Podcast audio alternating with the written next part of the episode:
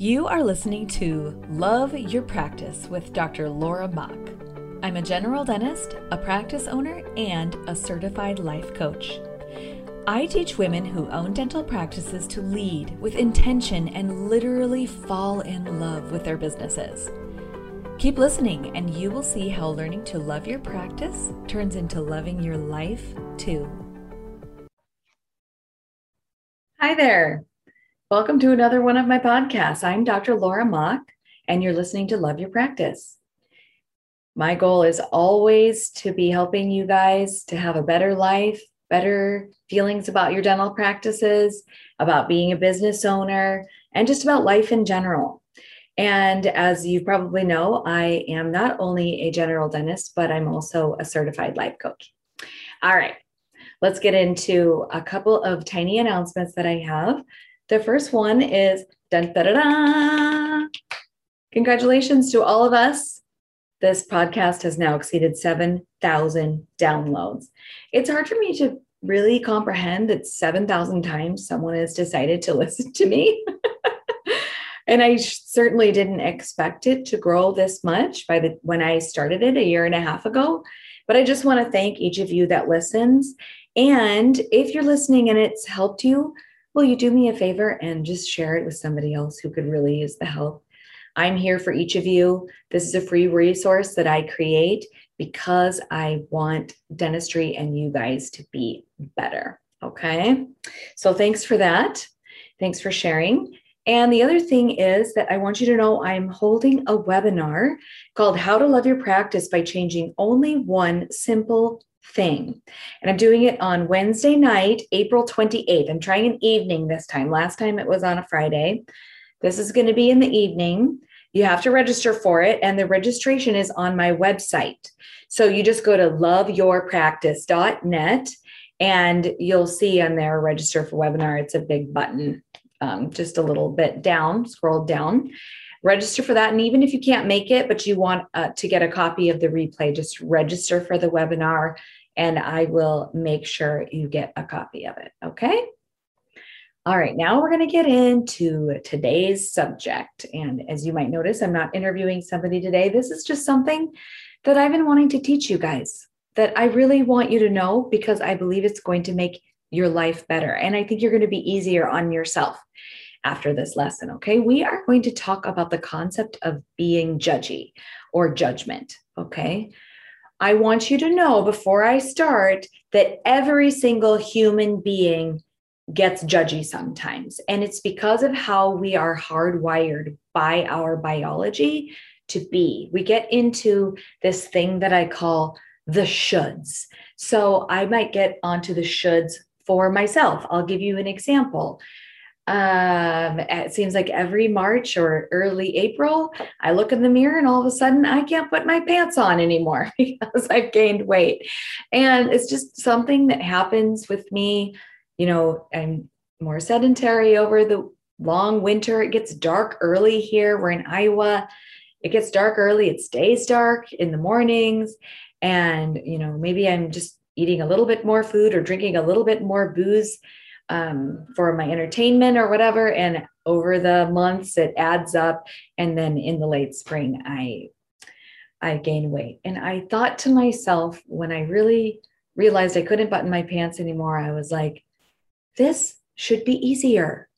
I should not have to work so hard to control my weight. And I do kind of have to control it hard. Like there's people who are like, la, la, la, let's have a third beer or whatever. And just for me, that's just not, it's not going to work. I tend to hold on. Like if there were a worldwide famine, I would be the survivor and my body would be like, I got you. We put that adipose tissue on the back of your arm and it is waiting there for us for when there's no more food. so that's kind of an example of how, you know, we get into a judgment about ourselves. You know, maybe it's, I I should lose weight. I should be smarter. I should be better. I should be a better dentist. I should be prettier. I should all those things are are judgments of ourselves and we get into the comparison game, which is a kind of judgment where we're judging ourselves against somebody else. And when we do that, both of us are losing.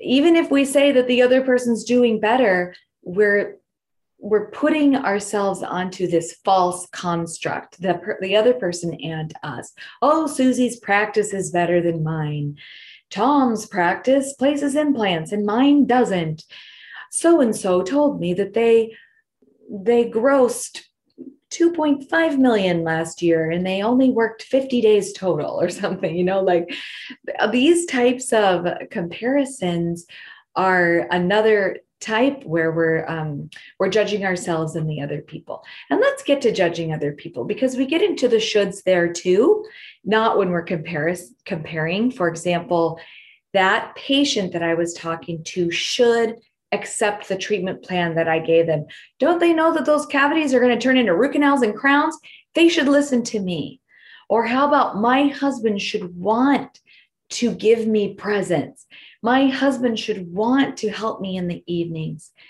My kids should spend less time on their screens. Um, my sister should remember my birthday. These are all examples of times when we're we're judging on the people around us. And we also judge our practices. Our practices aren't people, but they're kind of like our last child, right? And we we worry about our practices and so our brain does that thing where we go my practice should be less dependent on PPOs or my employees should be more grateful or my practice should have less debt. Now, I want you to know that all these sentences that I've just had none of them are going to put you in a proactive state where you are feeling motivated to make changes. And the ones about other people are especially dangerous because, and I'll explain why, but we have given away our power over our own feelings to no one because even the people that we're judging can't make us feel one way or another. But let's name some of the feelings that we feel when we say these sentences. I've got guilty, angry, dissatisfied, sure that life is unfair, so um, maybe ungrateful, and indignant. And like I said, these feelings, because remember, our feelings are what drive us to take actions. And if I'm feeling guilty or angry, I'm not doing anything helpful or judgy. This is going to be when I'm just going to sit there and maybe talk to someone that I know understands it. Or I'm just going to go to bed early, or I'm going to have an internal dialogue in my mind and be like, well, you should have made sure that matrix band was placed around that class two tighter so that you didn't have that overhanging margin or you should have dried it off better to see if that area was well polished or not. See what I'm getting at? Like when we're in this space, nothing good happens. And I want you to know that I totally get it. I totally get why you've done it. I get why I've done it. We're hardwired. We have this problem when it comes to judgment. Actually, there's two of them. One of them is that as a human, we have a tendency to need to process data quickly. My rods and cones are seeing things, my ears are hearing vibrations. I'm touching, I'm tasting, I'm smelling. I need to make m- meaning out of it. And so our brains go, that means that, that means that. Let's move on. So that's part of the problem is that we're always jumping to conclusions. And the brain just has to do that, right? Most of the time we're, we're doing it and it doesn't hurt anything. The other problem, though, and this is again, it's because you have a human brain, is that as humans, we tend to view things through a negative lens. There are very few humans who are hardwired to look at things always happy all the time. You probably know a couple of them, but not very many. Most people tend towards the negative, and I'll tell you why. And it's kind of disappointing, but it makes sense. It's because if you have a negative brain, if you're watching out for problems, then if you lived 30,000 years ago, you would have been more likely to survive. Because you would have been watching for that bear or that lion or that snake, or you would have checked your boat before you got in it to make sure we weren't going to sink. That, that ability of the human mind to see problems is a survival technique that nature has quote unquote gifted us. But what happens now when we're tending towards the negative is that we aren't seeing how great our lives are. And we're walking around with tons of cortisol, tons of stress hormone in our bodies. And then also, because our brain doesn't truly understand 21st century dental practice ownership, if we allow our brains to be in charge of all this negativity and judgment, we aren't leading our practices the way we want to, and we're not enjoying ourselves. So, I just took like 15 minutes to explain to you this problem. Hopefully, you're still with me. If you are, don't worry. I'm going to reel you back in with some solutions. Okay. What I want to do is, I want to look with you at a way, it's kind of like a hack to let our minds still acknowledge the negative things that we see, but move it towards something that's actually helpful. And the magic word that I want you to remember here is instead of being judgy, we're going to be curious. Okay. So, this is what that's going to look like. I'm looking in the mirror. I can't button my pants. Okay. I'm saying to myself, oh, it shouldn't be so hard. Oh, just a minute here. I remember this podcast episode where I learned that when I say should and when I get mad at how things are, I'm in judgment, which is not helpful and it feels terrible. So, what I'm going to do is I'm going to look at this curiously instead. I wonder what has happened that has caused me to gain weight. I wonder what I could do now that would help me lose this weight. I wonder what it will feel like when I get my act back together and these pants will button up again. Okay. So what I've done here is I've asked myself some spe- some helpful questions instead of saying the shoulds. How can I be more of a leader for this practice? My brain has been telling me that the practice is going in the crapper. Let's take a look at the business accounts so that I can confirm whether or not it's going in the crapper. And if it's not doing well, I wonder what I can do. What are my options for taking it back out of the crapper? I did this when I was feeling. Do you guys remember when I used to say, I'm a victim of the insurance company? Because, you know, the insurance company writes the contract, right? So I'm I'm over here. I don't get any say in what the contract says. So I was telling myself I'm a victim of this contract. But the truth of the matter is that I was the one who decided to sign the contract in the first place. And there is a legal way to get out of the contract. So then my question became I wonder what I could do to attract more patients who are interested in paying my full fee. I wonder how I can attract more patients who don't have this particular dental insurance that has all these rules and regulations that I don't want to follow anymore. I wonder what I could do to be creative about this. Okay, so when I do that, I'm creating a new reality for myself without pretending that the bad stuff just disappeared. I'm honoring my brain's ability to see the bad stuff, but I'm also going, I'm going to be curious about this instead. Now, I want to talk for a minute about judging other people because this is a special degree of hell. And I'm going to explain to you why. I need to have you understand the concept of emotional adulthood. And what that means is I can feel my feelings, you can feel your feelings, but I can't feel your feelings. And I can't make you feel anything. And that is because your feelings come from your thoughts and my feelings come from my thoughts. I have a thought, the thought creates a physical vibration through my body, which is called an emotion. I'm a mama bear. I think, oh my goodness, there's humans on the trail, and I feel anger. The anger tells me what I need to do, and that's attack those humans because they need to leave my cubs alone. Okay. So that vibration, that physical vibration that went through the mama bear, you can't feel that physical vibration. And she can't make you, well, she can scare you. Okay. Forget that analogy. It didn't go as far as I wanted it to. Let's go to a marriage. Okay. I can't make my husband feel anything.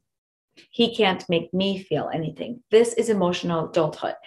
Just the acknowledgement that the feelings come from what's happening in our minds. Okay. So if we're trying to control somebody, let's say I'm resentful to a patient because the patient didn't take my advice. All right. They should have listened to me. I could have helped them. They were just cavities back then. All right. What we're doing when we do that is we're imagining the patient doing what we wanted them to do, and we're thinking about how we would feel if they did it. We're, we want them to take our advice because we believe that if they take our advice, we will feel confident. Okay. But I'm going to tell you something, I'm going to teach you something that's so important. Your feelings don't come from the actions of others, they come from what you're thinking. So if you want to feel confident, you can feel confident and you can't make your patient make you feel confident. It's actually impossible to do.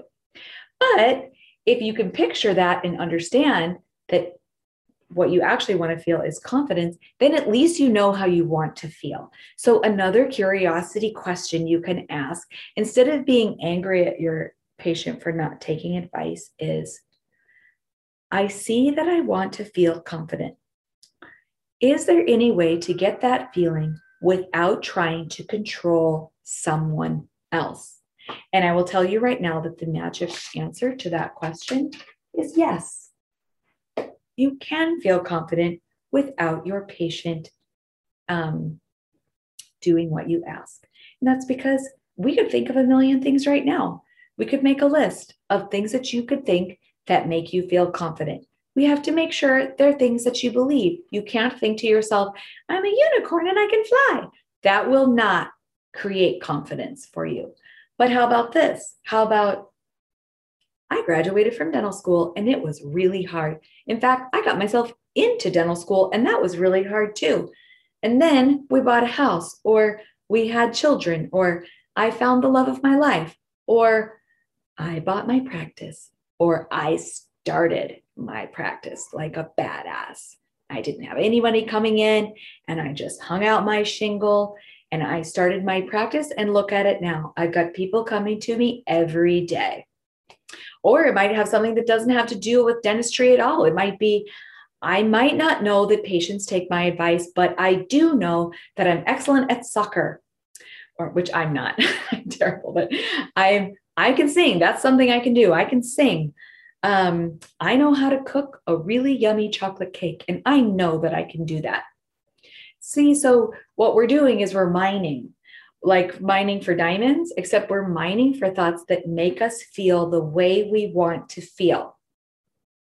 Instead of trying to force the person that we're judging on to do the thing we want them to do.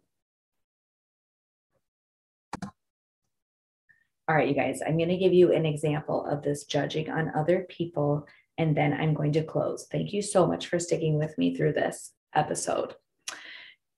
This is a really good one. I have teenagers.